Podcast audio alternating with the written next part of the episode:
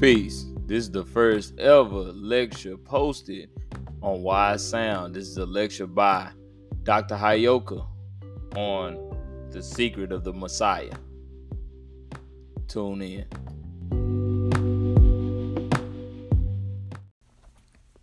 There is a secret meaning behind the term Messiah. Such anomalies have led commentators to make all manner of speculation about Jesus' role as Messiah. Read, for instance, writing at the beginning of the twentieth century considered that this section of the Gospel of Mark was really an attempt to come to terms with the fact that Jesus had never claimed to be the Messiah in his lifetime, and the title had only been accorded him by his followers after his death. Hence, the secrecy motif which pervades these verses. However, there is no need to resort to such reasoning, dependent as it is upon an overly literal view of what it means to be the Messiah. That there is secrecy here, there can be no doubt, or should I say it cannot be in doubt, but it is not the secrecy born of expectancy. Mark's secret is the same as Paul's. It is the mystery that has been kept hidden for ages and generations, but is now disclosed to the saints.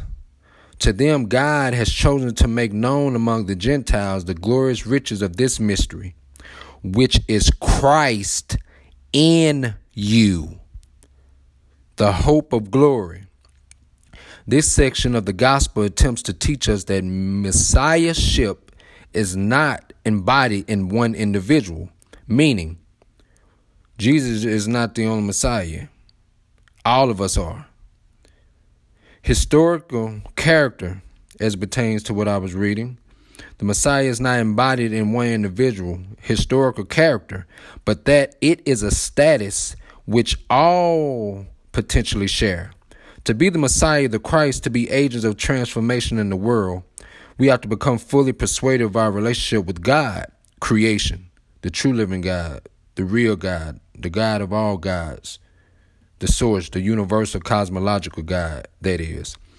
And we have to be fully committed to the welfare of others who are equally sharers in divine sonship and daughtership. Who do you say that I am is not a question asked once and for all by Jesus of Peter. It is the question that all of us must ask ourselves at some time or another, and we must keep reminding ourselves of the correct answer.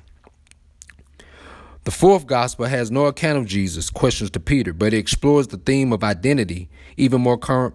comprehensively than the synoptics. Jesus uses the expression I am on a number of occasions. I am the bread of life. I am the good shepherd. I am the resurrection and the life. And in conversation with the Jews, he makes the astonishing claim before Abraham was, I am, in parentheses, egoimia. This is not just a claim in pre-existence. It is nothing short of a claim to, ident- to identity with God, who is in the book of Exodus had revealed himself to Moses as I am who I am. Most of Christendom interprets this to mean that Jesus alone has this oneness with God, a position which undoubtedly hinders all genuine dialogue with non-Christian faiths. But this is not the only possible interpretation. For Gnostics and for all who accept the perennial philosophy in one or other of its guises, I am refers to the awareness of identity with God, which can be experienced by all who discover the Christ within. Now, this is something that my teacher, Al-Sufi, taught me, is that God is within all us. On such an interpretation, the Christ is not a single historical figure, meaning, ladies and gentlemen, Jesus is not the Christ, but one of the Christs or one of the Messiahs. Because we're all one, because we're all connected to the universe. Let me continue. But the internal principle of mystical, mystical unity with the divine, which says Thomas Hickey has been discovered and proclaimed by saints and sages, poets and wise people throughout history, and is recorded in the sacred books, mythologies, and literatures of all cultures. That's Hickey, page thirty-three. It can be found in the Hindu Up- Upanishads, which came into existence hundreds of years before the Christian era. In the Chandogya Upanishad, the seeker, Sevedeketu, is informed by his father about the nature of the self. Once I read this, I'm going to close it up, brothers and sisters, but listen carefully. In the beginning, there was existence alone, one only without a second. He, the one, just like in the Matrix, Neo, spell it backwards, one, the one, metaphorical, brothers and sisters, listen carefully. He, the one, thought to himself, this is creation, let me be many, let me grow forth. Thus out of himself he projected the universe, and having projected out of himself the universe, he entered into every being. All that is has itself in him alone. Of all things, he is the subtle essence. He is the truth. And that, Sevedeketu, that art thou. Pages sixty-eight through nine. That is the Prahavaneta within the book Chandogya Upanishad. That's all I'm going to read. So this whole thing boils down to one thing in summary, and I'm going to summarize and close this up. We are all gods. We're all messiahs.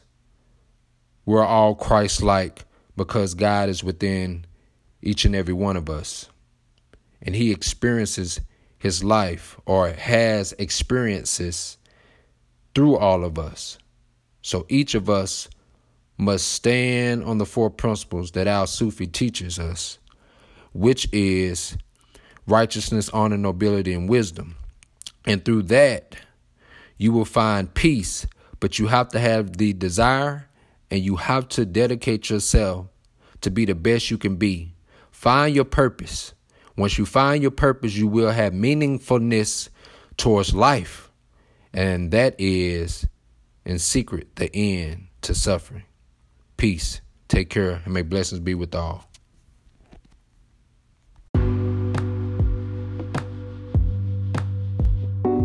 All right, family, if you enjoyed this lecture, then I need you to do me a favor and then check out all the other shows that are on Wise Sound.